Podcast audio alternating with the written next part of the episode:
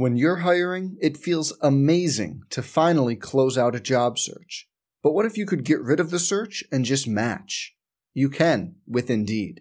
If you need to hire, you need Indeed. Indeed is your matching and hiring platform. With over 350 million global monthly visitors, according to Indeed data, and a matching engine that helps you find quality candidates fast. Ditch the busy work. Use Indeed for scheduling, screening, and messaging so you can connect with candidates faster.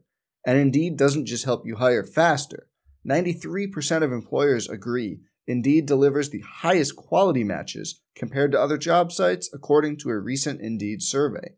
Leveraging over 140 million qualifications and preferences every day, Indeed's matching engine is constantly learning from your preferences. So the more you use Indeed, the better it gets. Join more than 3.5 million businesses worldwide that use Indeed to hire great talent fast.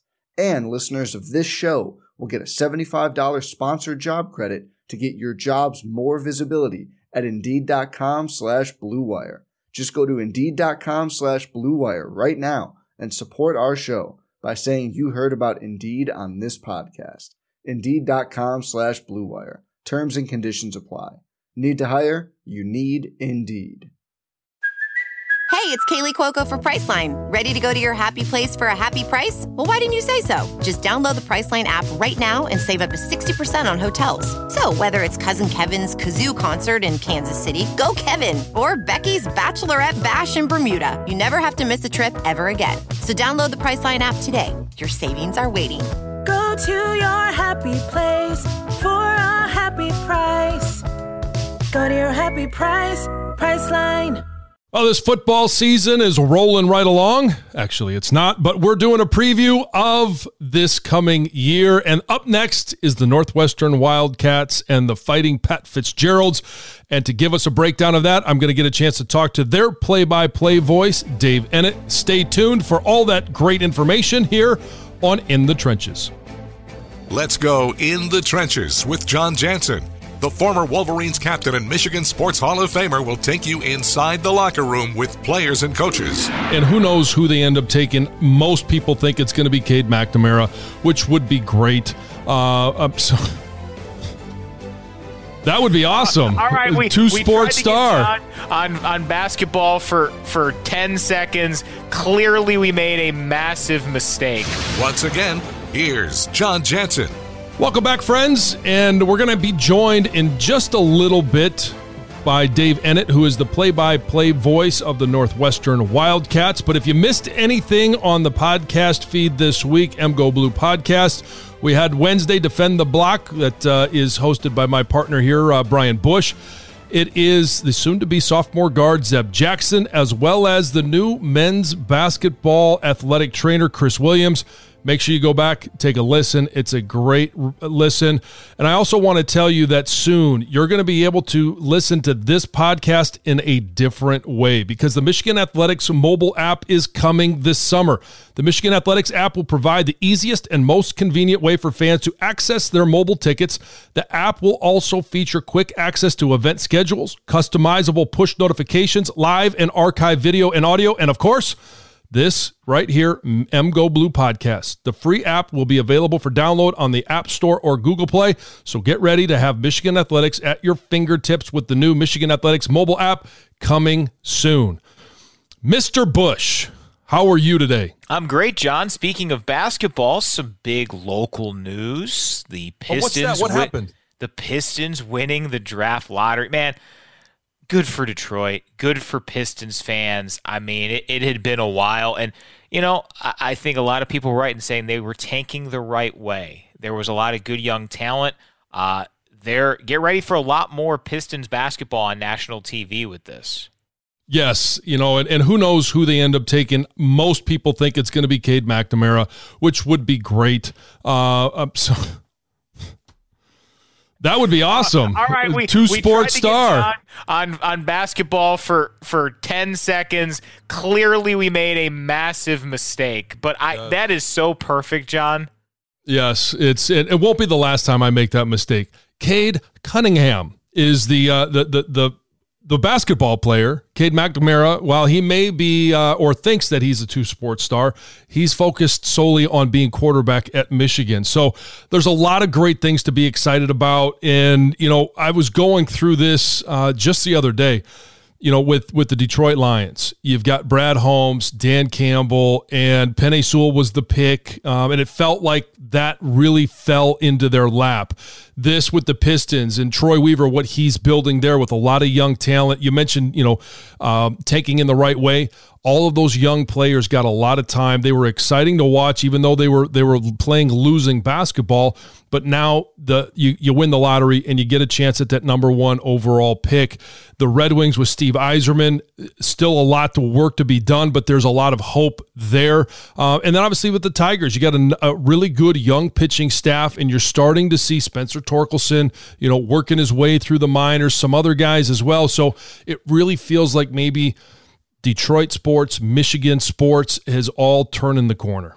It's good to see. It was really exciting. And also, for Michigan fans trying to see maybe where Franz Wagner could go in that 8 to right. 12 range was also interesting to see. So that's the end of the basketball talk. Again, that was oh, Cade McNamara, Cade Cunningham. That yes. was so perfect and wonderful. But let's get into our 7 from 77.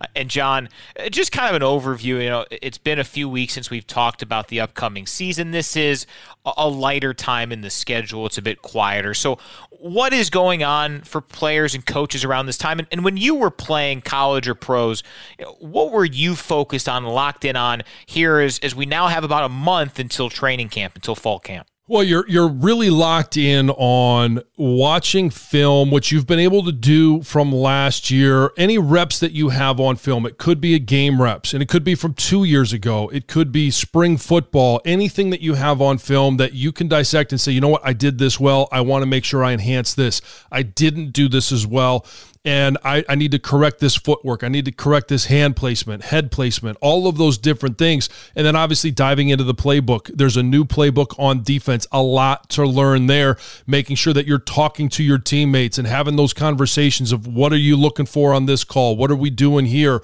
What type of personnel group does this defense match up against? And offensively, it's always going to be the same thing. It's about communication. Those five guys up front got to be on the same page. Quarterback has to understand, tight ends, running backs, receivers. Everybody has to be on the same page. So it's making sure that you take all the appropriate time because it's available right now and work through all those things so that when fall camp starts, you can hit the ground running and your sole focus is going to be on Western Michigan. And then it'll be followed by obviously Washington and you know, NIU all the way through the schedule. And, uh, and obviously today we're talking about Northwestern, but this brings us to about halfway point of this football schedule. Number two on our seven from 77, college football does tend to still find its way into the news cycle this time of year, even though it is a quiet time. And there was some big news coming out early this week the Supreme Court ruling that the NCAA violated federal antitrust laws by preventing athletes from receiving education related items and opportunities from their universities, you know, postgraduate scholarships, uh, computers, paid internships, etc. And it was a unanimous decision by the Supreme Court, which, uh, let's face it, that's not super common. J- just your reaction overall to that news that came out earlier this week. Well, I, I, think it's it's a step in the right direction. I think it's a great um, will be a great benefit to the student athlete moving forward. Just because they can offer those doesn't mean that they will. Um, you know, we are coming out of a pandemic. Most athletic departments are running a huge deficit, but on the flip side, you have these student athletes that continue to, you know, go out there and provide us as fans with entertainment. They provide, you know, advertising dollars for the NCAA, for the institution. And so I think there's there's going to be a a happy medium of okay, we can offer these things. Here's what we can do right now and here's how we're going to move forward. Any opportunity that you have to give the student athlete an advantage on the student side of things, whether it is those paid internships or it's computers or whatever it might be. I know that Michigan will will do all that they possibly can to make that a possibility, and I just this is the step in the right direction for the with NIL, which I know coming next week is going to go live in about six or seven states. So it'll be interesting to see how this all rolls out in conjunction with NIL. Uh, number three, you know how this goes, John. We see something happen and, and you take it to the furthest possible degree when we discuss, when we talk about this. A lot of people looked at the Supreme Court decision and ruling as okay, this is the start of pay the players, pay the players. Do you see that connection? And, and again, like Supreme Court decisions do help set trends and tendencies. They also can be, you know, there's more appeals, there's more things that can be layered off. This is not a, a, a be all end all. Uh, lawyers find ways to talk about things as much as possible. So I, I'm curious what you think, if anything, this could do to that conversation of, oh, well, why aren't the, the players paid? So I do think that you can connect those dots, and that will eventually happen. The issue is what is the value of a scholarship? What is the value of room and board? You know, and, and you take a look and you say, okay, well, the comparison is, you know, a regular student on campus. They've probably going to have a full time or part time job while they're a student. Well, as a student athlete, your job is being an athlete. So, you have an opportunity to pay for your education by performing on the field, on the practice field. But let's be honest, you know, the dollars that come in for being a student athlete, it's it doesn't feel like it's an equitable trade. What I'm doing on the field and what the NCAA is receiving in return doesn't feel like it's equitable and that the student athlete is somehow left out.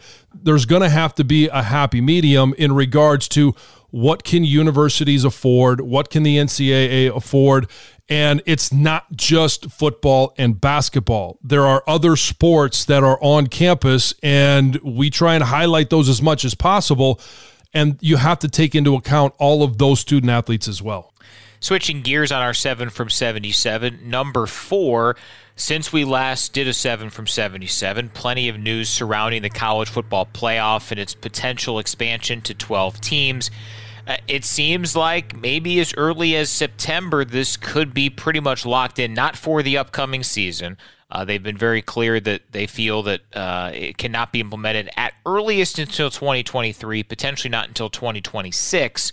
But six highest ranked conference champions, six at large teams, top four conference champions get a bye your thoughts on what has been proposed and what's been discussed since the fact that Notre Dame can't get a bye, the fact that the Pac-12 wants the the Power 5 to get an automatic bid to kind of get rid of that sixth highest rank. There's been some other discussions, but what stood out to you? Well, I think it's this is kind of the the happy medium between you don't want to give away automatic bids, but you also want to have a, a, more inclusive college football playoff. And by inclusive, I mean not everybody needs a seat at the table, but you want to make sure that you don't exclude an entire portion of the country. The Pac 12 has been left out of the college football playoffs now for three years.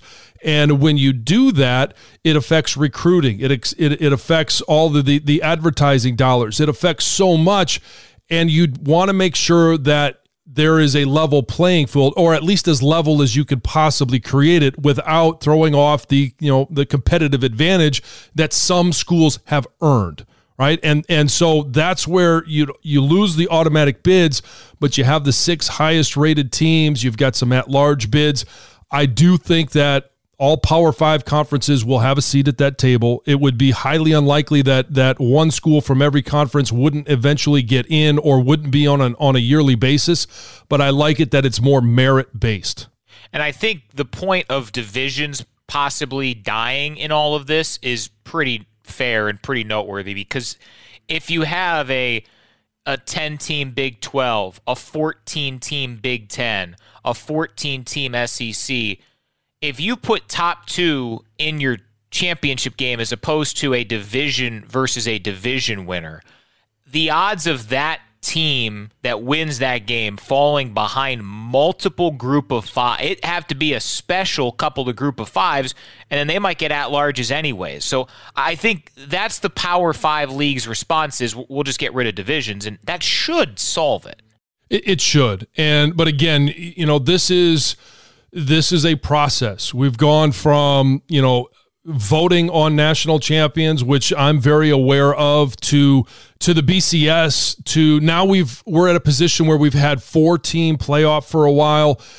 we're going to continue to. I, I don't think there's any question we're going to expand at some point, and you're going to have to tweak things as we go, and that's part of trying to find the true national champion, trying to find the best system possible, uh, and all of the unintended consequences. Some of them will be negative, but I think there's a lot of positives that go with it as well. Yeah, I think there's a lot more positives than negatives. Number five on our seven from 77. I think one of the key discussion points that has come from this that we haven't discussed what do you do with the quarterfinal games and how do you incorporate the bowls? You love the pageantry of college football. You love the home sites and what they mean. I know you also care deeply about the bowl structure, especially the big ones like the Rose Bowl, the, the granddaddy of them all.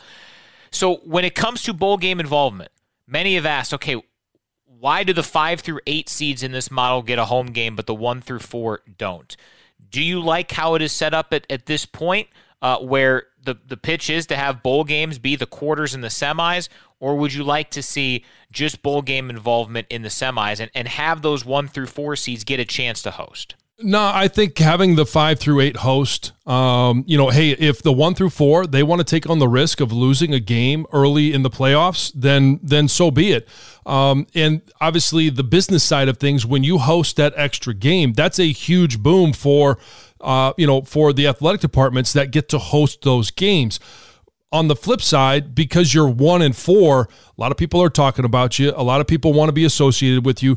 You're still going to make some good money in that as well. So, would you rather have the risk involved of of playing in some of those early games, or get those byes, not have to host those games, and keep the bowl games involved?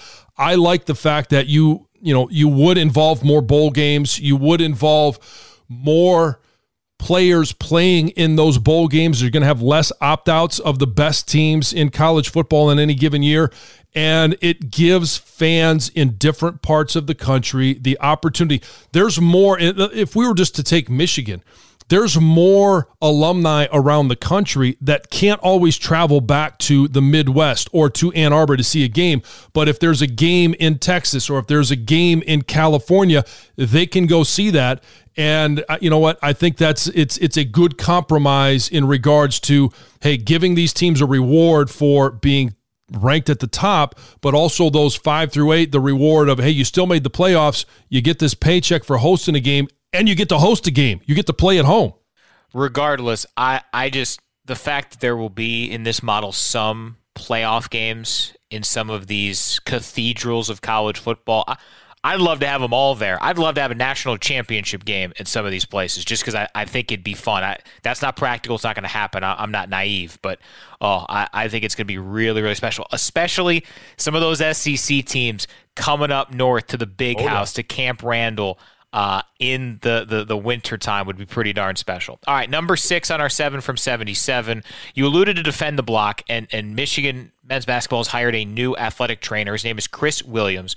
Really cool conversation. He's had a, a unique journey, but something that's unique and, and that certainly is not the normal path to Ann Arbor, Michigan. He's a graduate of Ohio State. In fact, he talked about his experience watching Michigan and Ohio State football games growing up. And John Jansen, I know you will love this clip. Growing up, you know, we were football fans. You know, I, you know, we watched basketball, but we were a football family for sure. And you know, Michigan growing up used to beat our tails every single year in the '90s. And I remember like the name uh, Biakabutuka was like a curse word in the Williams household. Like you couldn't say Biakabutuka or else you get grounded, you know, for about a week. It's not Jansen is a curse word, unfortunately, but the running back being the curse word. I mean, hey, he knew how to pronounce it, so I think he said it a few times as a kid. Yes. Now, can he put it all together? Tshimanga Biakabutuka. Uh, that's what I need to hear from from Mister uh, uh, Williams. But hey, there are. This has happened before. Obviously, we've had coaches on the football side of things come from Ohio. We've got coaches. Uh, uh, Carol Hutchins is a Spartan, so we've got them all around. But they've all decided at some point to make the right decision to upgrade and come to Ann Arbor and be a part of the Michigan Wolverine family. I upgraded. Yeah. yeah. And we're happy to have you. That was one of the coolest things was when I, I met Dan Dierdorf. He said, "Oh, you're from Ohio, yeah." There's there's something special about an Ohio-born Wolverine, and, and that, that that meant a lot to me. That that tugged at the heartstrings. So, all right, number seven, John. We're on the back half of the 2021 preview. The bye was this past week. We push right through it. We don't do bye weeks on in the trenches un- unless you know John's on vacation or something. But uh, Michigan will host Northwestern October 23rd. We're about to talk to Dave Eanet, the Wildcats play-by-play voice. Really in-depth conversation. Uh, John, you, have talked about your respect for this program. Uh, the respect for this Northwestern team nationally has continued to grow. Two of the last three years playing the Big Ten championship game.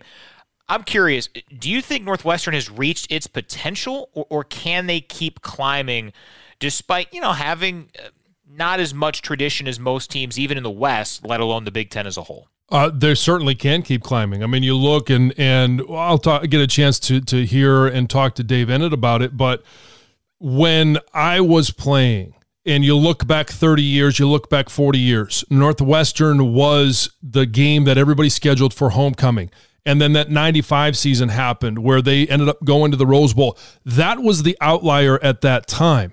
Now you look back at the 2019 season where they were 3 and 9, that is the outlier right now. That's what Northwestern has been able to do over the last 30 years. And a large part of that has been Pat Fitzgerald as a player, now as a coach. Um, and, and you look at his leadership and what he's been able to do. You also look, and last year, Northwestern had two players drafted in the first round. You look at their recruiting, and they're starting, they're, they're not going from, you know, all the time having two and three star guys that they have to develop. Now you're starting to see some four star guys get in that recruiting uh, cycle for Northwestern. So success breeds success. And if they keep having it and Pat Fitzgerald keeps leading the way he, he has, they're going to be a force to contend, be contending with on a, on a yearly basis.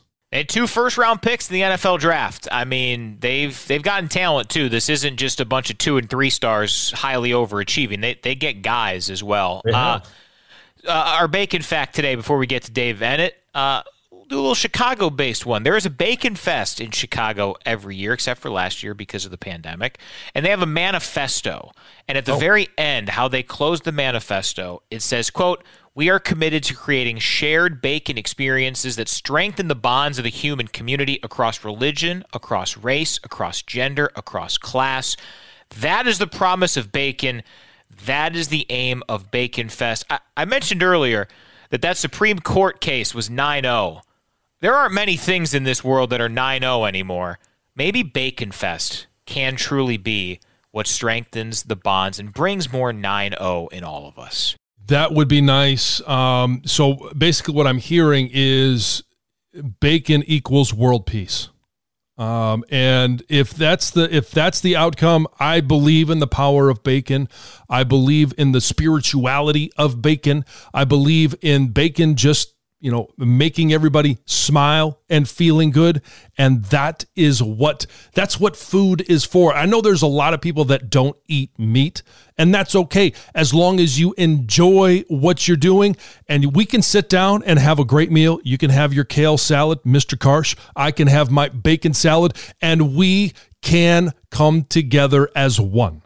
Doug's not even here to defend himself. Come on, man nor does he need to be. But I tell you what, who is here to defend themselves and their program, and they really need no defense, is Dave Eanet. He's been doing it a long time. I would uh, really. I'm really excited to to get a chance to talk to him. I'm excited for you to get a chance to listen to him because on October 23, 2021, the Wildcats are coming to Ann Arbor. Dave Eanet is going to be a part of that party, and uh, I got a chance to sit down and talk to him a little bit about this year's iteration of the Northwestern Wildcats. Some people just know there's a better way to do things, like bundling your home and auto insurance with Allstate, or hiring someone to move your piano instead of doing it yourself. So, do things the better way. Bundle home and auto and save up to 25% with Allstate. Bundled savings vary by state and are not available in every state. Saving up to 25% is the countrywide average of the maximum available savings off the home policy. Allstate Vehicle and Property Insurance Company and affiliates, Northbrook, Illinois.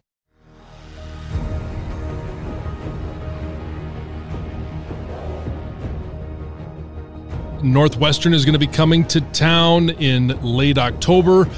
To tell us a little bit about the Northwestern Wildcats, I've got Dave Eanet, who has been calling the Northwestern games for a few years. Um, Dave, thanks for joining us. And uh, how many years is this for you now, ca- calling Wildcat football?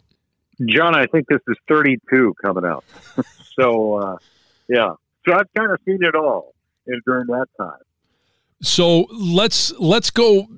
This is not a memory I love to relive, but it does bring us to you know to today's football, and obviously everything at, at Northwestern over, you know, not quite 32 years, but probably 25 or 26 has revolved around the name Pat Fitzgerald.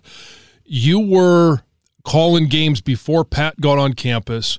You called the Rose Bowl season that they had in 95 and you've seen his development from, you know, assistant coach, now head coach in the program. What I don't know if you could put it in simple terms, but what has Pat Fitzgerald meant to Northwestern and Northwestern football? Well, he's meant the world, and uh, you know what's interesting to me, people when when they learn of my association with Northwestern, it's almost the first name that comes to mind. Uh, oh, Pat Fitzgerald, yeah. What, what's interesting about that is that you look at Northwestern, a school which has produced all these Hollywood stars, actors and actresses, right? Mm-hmm. And yet the the person who I think is really the face of the university is Pat Fitzgerald. And I, again, this is a, a university, John, as you know, that at one time football wasn't exactly on the front page for them. So it's it's a really pretty dramatic dramatic shift, and I think that what what Pat has meant, uh, first of all, he had such a great career as a player, but the fact he was a local guy mm-hmm. from Chicago, from the South Side, uh, who chose to come to Northwestern, play for Gary Barnett, ends up a two-time National Defensive Player of the Year, and then embarks on a coaching career which brings him back to Northwestern as an assistant coach. And then the school, after the sudden and tragic passing of Randy Walker in 2006, uh, the school decides they're going to go with a guy who's not been a head coach, not been a coordinator, and put him in the head coaching job at the young uh, age of 31. And here we are now, uh, 15 years later, and I, think it's it's safe to say that he's established himself as one of the best head coaches in college football. Uh, I think you're you're very safe in making that statement. And you know, what is it about him as an individual, or maybe more directly, him as a leader? Because you mentioned no no coordinator uh, experience, no head coaching experience. Now he's the head coach of a Big Ten university and it wasn't like it was back in the 80s even when when he took over because as a player he changed northwestern football and northwestern football was no longer you know the one that you scheduled for homecoming they were a respectable football team what was it about him and his leadership that has really taken over evanston well he would be the first to tell you that both his coach, Gary Barnett, and Gary's uh, successor, Randy Walker, laid the groundwork for, for Fitz. But it was still uh, not on totally solid ground after uh, Randy's passing and, and, when Fitz took over. I mean, there's, there's some bumps along the way. But I think that the thing that stands out to me is, first of all, leadership. You're exactly right. Uh, continuity in his coaching staff, I think, has been a great help to him, and especially having a veteran defensive coordinator like Mike Hankwitz, who just retired after last season after 51 years as a college coach, a Michigan guy there. Um, you know, I think that had a lot to do with it, but I also think you know, he had to tread kind of carefully in the early years as a young coach, and I think he eventually he's he's got a philosophy he sticks to it he's organized uh, he's got a plan and he sticks to that and you know sometimes i think he's he's probably had some growing pains along the way but i think that as he's developed, he's he's done a great job figuring it all out, establishing a program with a solid foundation. And I think now they're where they hoped they would be. And you know, part of it too, he's been aided by some some real uh, uh, terrific additions as far as facilities at Northwestern, including the the Ryan Fieldhouse and the Walter Athletic Center, which you know some people talk about Ryan Fieldhouse. They they call it the Fitz Mahal, the Fitz Carlton. You know, it's kind of hard to argue. I mean, the place is a show place right on the shores of Lake Michigan, and I think when they bring recruits in there, they're wowed by it. Well, and you don't get those facilities unless you have a program that you're committed to and you don't commit to a program unless you have a leader like pat fitzgerald. So it kind of just it, it, continues to snowball. Um, and getting to this year's team we saw was it three years ago they're playing ohio state in the big ten championship game two years ago it was not what any of us would expect from a pat fitzgerald team and then last year again they're playing ohio state in the big ten championship uh, game what are your expectations of this year's team? Well, I think if if you look back at that 2019 season, which was the the three and 9 mm-hmm. campaign, and and you know, I think you and I have had this conversation before. I mean, there was a time when uh, I think people looked at that, and that was more kind of the norm, as opposed to the the Big Ten championship game appearance uh, that and and people looked at that as kind of a fluke. But I don't think it's that way anymore. I mean, I, I really do think 2019 was a was a fluky season, and I think a lot of it had to do with quarterback play. You know, John, I mean, they had Clayton Thorson start 53 games in a row, mm-hmm. a Big Ten record at quarterback for them. And, you know, suddenly they had a, a transfer from Clemson, a former five star kid, and Hunter Johnson, but he struggled. And and the veteran, the experienced guy behind him, uh, got hurt in the very first game and was out for the year. And so I think they really they really struggled at the quarterback position. I think if they had gotten consistent play at quarterback in 2019, they would have been a much different. I'm not saying they would have been in the Big Ten championship game, but I don't think they would have fallen off the map the way they did that year. And I think that their quarterback situation is, is much healthier going into 2021 than it was in 2019. Now, you hope the whole the health holds, right? I mean, that's always an issue for every team, but I think they're in better shape from that standpoint. I think this is a good team. I don't think it's a team that uh, is is going to drop off all that much from what they accomplished last year. Will they get back to the Big Ten championship game? Uh, the the Big Ten West looks tougher this year, but I think that come November they're going to be in the thick of it. Well, and and to to reiterate your point, um, that '95 season, at that time, it felt like that was the outlier, and now you look at that 2019 season, and that three and nine season is the outlier because you know it's just the program that has been built um, by the coaches, and obviously, you know, Pat Fitzgerald is the one that is continuing this going. It's it's a program to be reckoned with year in year out. And you mentioned the quarterback position. let's we'll start on offense. The the game of football now is so focused on and and it's so driven by the quarterback. You have a transfer in Ryan Hilinski, but you have Hunter Johnson, Andrew Marty, who are both seniors. You've got some young players Whose job is this coming out of spring?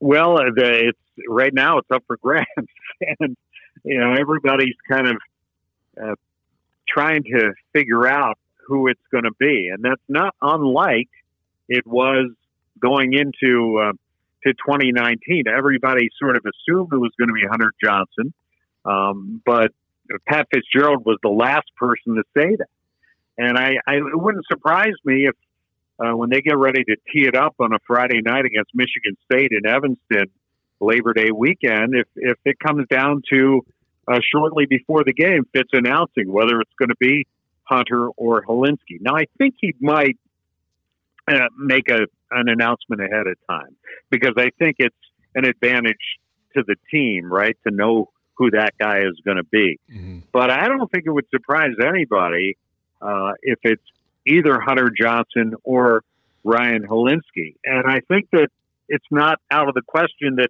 Andrew Marty uh, will be in the mix somehow because he's, among other things, he's he's a very mobile quarterback and and and moves really well. Um, Hunter Johnson can move really well. Didn't didn't throw the ball as well as I think people hoped he would, and when he got his shot in 2019, but he had a great spring from all accounts. Uh, Ryan Hilinski, transfer from South Carolina, he's got some starting experience there and uh, has a good arm. And you know, I think uh, people are familiar with the the tragedy involving his brother. Um, and I mm-hmm. think that uh, you know, for for Ryan Hilinski, he's he's got a lot of uh, inspiration that he gets uh, from from the the tragic loss of his brother at a young age, and you know, so I think there's a lot going on there. I think that Hunter Johnson and Ryan Hilinski are both going to have the opportunity in uh, in summer uh, to win the job, and I don't, I don't think Fitz is going to commit to either one publicly uh, very soon. Well, three quarters of the at least receiving yards are no longer on the roster. So you're going to have some new wideouts. Um, and I know that getting the run game involved, getting it going, and the physical side of it has always been a part of what Pat Fitzgerald is trying to get done. But what do you think the identity of this offense will be, and what do you want it to be? Well, I think that Fitz would always like it to be uh, the ability to to pound the ball, yeah. and uh, but to be multidimensional and to be to be multiple. And I think that you know a guy who emerged last year uh, was Cam Porter, a running back. And I think if if you ask Ohio State, uh, you know they got they got a pretty heavy dose of Cam mm-hmm. Porter in the Big Ten championship game, and I think they'll vouch for him. Uh, that was as a freshman last year. Uh, they have a couple other running backs who I think are going to be in the mix. Uh, Clair transferred from Bowling Green, grad transfer. You know, they haven't really. Uh, I mentioned the transfer quarterbacks, but they've not been a team that's played the transfer game a lot. But they got a bunch of grad transfers this year. And one of them is is Clair. Uh, they also have uh, Evan Hull, who, who, saw a pretty good amount of playing time last year out of the backfield, uh, can catch the ball as well kind of a change of pace guy. And then they have a, a true freshman who enrolled in the spring in Anthony Tyus, uh, who uh, I think Michigan fans might be somewhat aware of, but he's a guy who I think uh, got, got a lot of benefit from being in the uh, in spring ball. He's out of Portage, Michigan. Mm-hmm. So, you know, I think they're pretty deep as far as running back this year. You mentioned the wide receivers. They also got a grad transfer wide receiver, Stephon Robinson, comes in from Kansas, um, and he went to Kansas from a, a junior college, and uh, so he's coming into home ten. He's the, because they did. You're right. Uh, a couple of guys, Ky, uh, Kyric McGowan transferred to Georgia to be closer to home. Uh, Ramaud Chiaokhiao-Bowman, who was really, I think, a, a terrific uh, player and kind of surprised some people last year at wide receiver, not within the program, but maybe externally. Uh, he decided to go ahead and and, uh, and prepare for the draft and and uh, hook on in the NFL. So, yeah, I mean they've got some some shoes to fill in, in the receiving core, but I think they feel like they got the bodies to do it. And your offensive line coach, Kurt Anderson, uh, is a former teammate of mine, a, a Wolverine, and low key and, guy, right, John? Really right. low key, laid back. yes, and and so um, we are going to take full credit for your offensive line, um, but that has been a tremendous strength for. Uh, the Northwestern offense for a number of years, and we've we've seen it in this year's draft. Um, and I know that you've, I think it's what three of the five starters are returning. What is the strength of this offensive line? And are there a few names that you could share with us of, uh, of guys that are going to be playing on Sunday here soon? Well, I think one, uh, first and foremost, would be Peter Skoronski, their left tackle.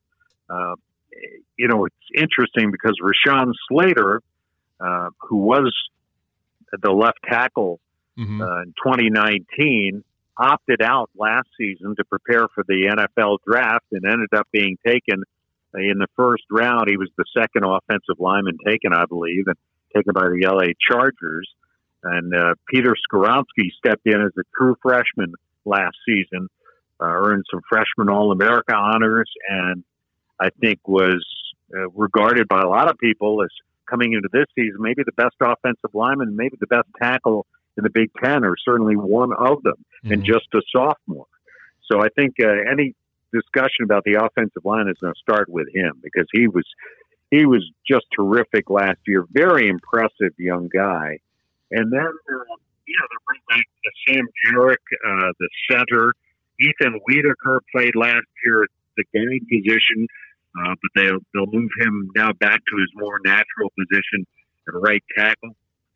And, uh, you know, I think they feel pretty good about the guys who are going to be playing there. Another guy uh, at left guard, another Michigan guy, Josh Priebe, who's out of Niles, Michigan, uh, will start at the left guard spot this year. So uh, they're, um, uh, I think Kurt's done a great job with them and uh, with this offensive line. I think it's a strength for them. Maybe in in 2019 they were sort of uh, struggling a little bit at times, but I think that uh, they've certainly kind of regained their juice now going into 2021.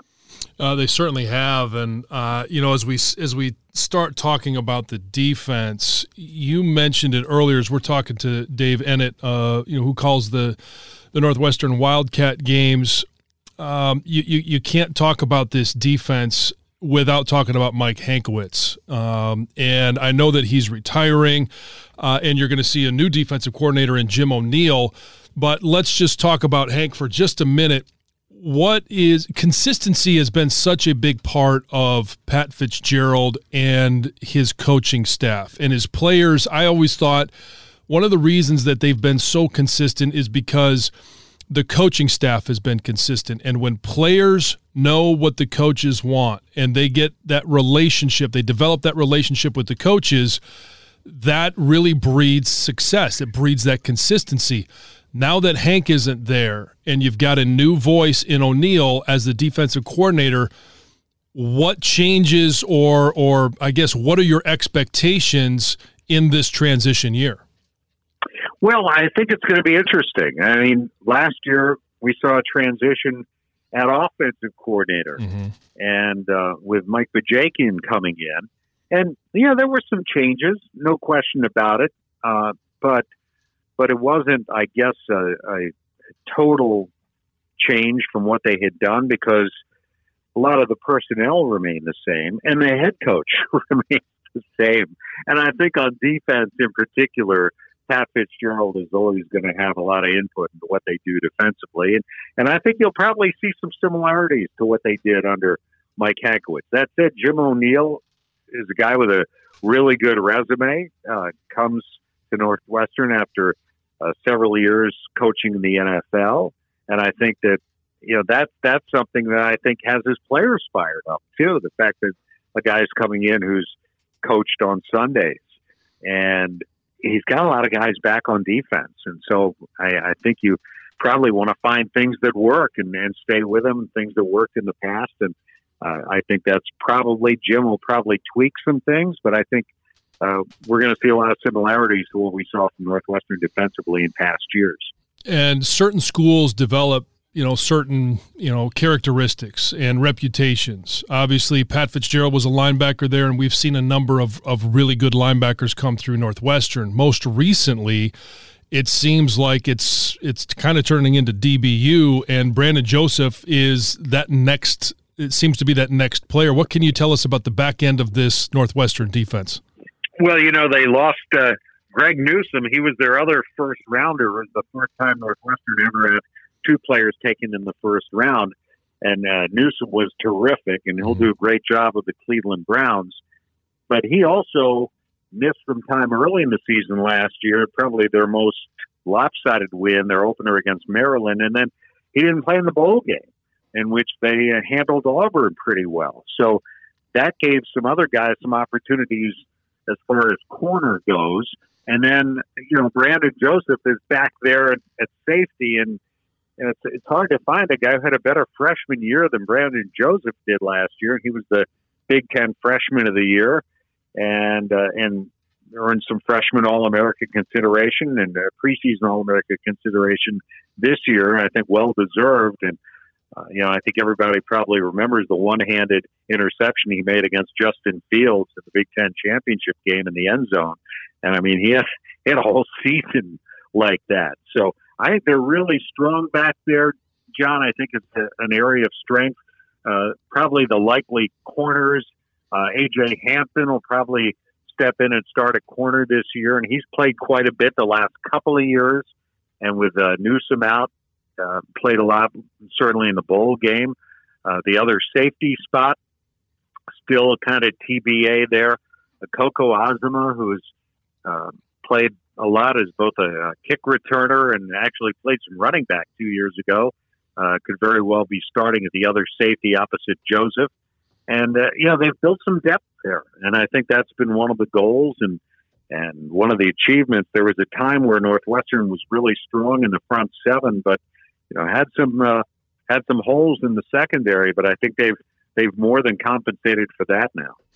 And, and who is going to be the next linebacker that we're talking about? well, that's that's the the big question now because they lose uh, both Paddy Fisher mm-hmm. and um, Blake Gallagher, and uh, of course Fisher was really the heart and soul of this defense for the for the past four years. But uh, you know, I I think that they feel like that's the position. And you mentioned maybe they've become DBU, but you know they've they've turned out some linebackers. yes, and they are. That's that's something that you knew it was only going to be a matter of time with their head coach that they were going to do that. And Paddy was the latest.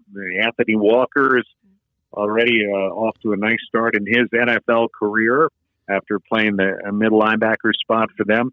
I think that uh, they have a couple of guys who are going to compete uh, for middle linebacker. Colin Jones, who's a junior, could be the guy who steps in replacing Paddy. Uh, Bryce Gallagher, Blake's younger brother, also there. He's in the mix and could be in that situation. Uh, Peter McIntyre, guy who's played a lot the last few years, could be the uh, will linebacker replacing Gallagher. And then uh, Chris Bergin's back at the stand linebacker spot. He's one of the guys mm-hmm. who decided to take advantage of the additional year. He was part of that. They called themselves the Irish Law Firm and uh, the Chris Bergin is going to come back and play another year. And you know, I think that's really important because not only is he a good player, but I think he's a really heady guy. And I think having some experience there uh, in the linebacking core, a guy who's been through it alongside Paddy and alongside uh, Blake Gallagher, I think that should really help some of those younger guys. And not everybody that opted out opted out to prepare for the draft. Uh, Samdup Miller is, is going to be back uh, playing for the Wildcats this fall. Um, he's probably the headliner up front, but uh, I'm wondering if there's anybody else that you've got your eye on in that front four that can do some damage. Well, Samdup Miller, you know, he played, uh, really came on, uh, burst onto the scene as a freshman. Uh, but yeah, he opted out last year. Now he's back. He'll man one end for them. I think the guy maybe to keep an eye on uh, is is Adetomiwa Adebawore, who's uh, going into his junior year. Uh, played quite a bit two years ago as a, a true freshman. Uh, he's a guy with some speed on the edge, and you know that's an area where I think that uh, he can really help them. They've they've lost the last couple of years. Joe Gaziano being one of them, their all-time sack leader. Uh, but but I think that uh, Adebawore is a guy they're very high on. Uh, some other guys, they have a grad transfer at defensive end, Jeffrey Pooler, who's uh, transferred in from West Virginia. So again, another another transfer. He figures to be in the mix there, and uh, that that's been another area of strength for them the last few years, John. And you know, I think that uh, they're they're in pretty good shape. Joe Spivak, a, a former walk on, uh, moved into a starting spot, uh, a, a, defensive tackle spot last year, and I think that uh, he's going to continue to be in the mix there in the middle of that defense. So I think that uh, they feel pretty good about the entire defensive unit, but I think that their their front line should be good again. Well, Dave, I appreciate your uh, your time and giving us a, a, breakdown of the Northwestern Wildcats. Dave Eanet is the play-by-play voice of the Northwestern Wildcats. And before I let you go, we've seen so many different iterations of the schedule from you know 11 games now it's 12 games and you know it's it typically you start with three non-conference but you guys start with the big 10 game september 4 michigan state. Um, what's it like um, or what are your thoughts on starting with a conference opponent? Well i've i liked it for, for this reason. Uh, under Pat Fitzgerald, Northwestern has done really, really well in openers. I mean, I think uh, I think Fitz has only lost one or two opener, maybe two openers in his career. Now he's had some Big Ten openers. Last year, Maryland uh, in a night game at home, and uh, I think it was forty-two to three was the final. And uh, in the twenty, let's see, twenty eighteen, the season they went to the Big Ten championship game uh, the first time. They opened with a road game at Purdue on a Thursday night. So, and, and they won that game. So I think they're they're accustomed now to starting with a conference game. I think they do it again next year. As a matter of fact, they're going to open a, with a Friday night game uh, against Michigan State. And as you may remember, John, I think they're looking at this with maybe a little payback in mind because it was the Spartans who handed them their only regular season loss last year in a game in East Lansing late in the season. And if not for that, um, you know, they could have really enhanced their position as far as the uh, the playoff rankings uh, going into the uh, the Big Ten championship game. And of course, they ended up they weren't able to win that game. But I think this is a big game for them. Uh, they'll follow that up with three straight non-conference games before a night game at Nebraska. So I think this is uh, it's a good way for them to open the season because he will have their full attention. Well, as a tribute to your head coach, and I believe all Wolverine fans, when you guys open up against Michigan State, will be saying the same thing. Go Cats. Very nice. uh, Dave, I really appreciate your time and uh, look forward to seeing you uh, October 23 in Ann Arbor. It'd be good to be back in the big house. It's been a while. All right. Thanks a lot. Thanks, John. Thank you.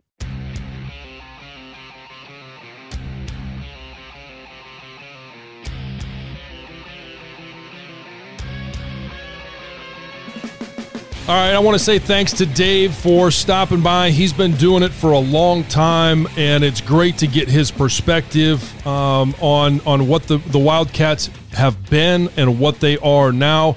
Uh, if you missed anything, make sure you go back on MGO Blue Podcast. You can find everything in the schedule up to this point, as well as defend the block. This week it was uh, soon to be guard, uh, sophomore guard Zeb Jackson, and new Michigan men's basketball athletic trainer Chris Williams, with, along with Brian Boesch.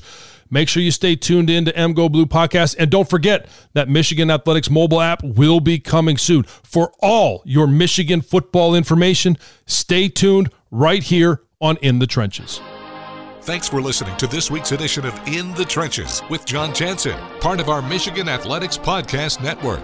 M Go Blue Podcasts. The preceding is a Learfield IMG College presentation of the Michigan Sports Network.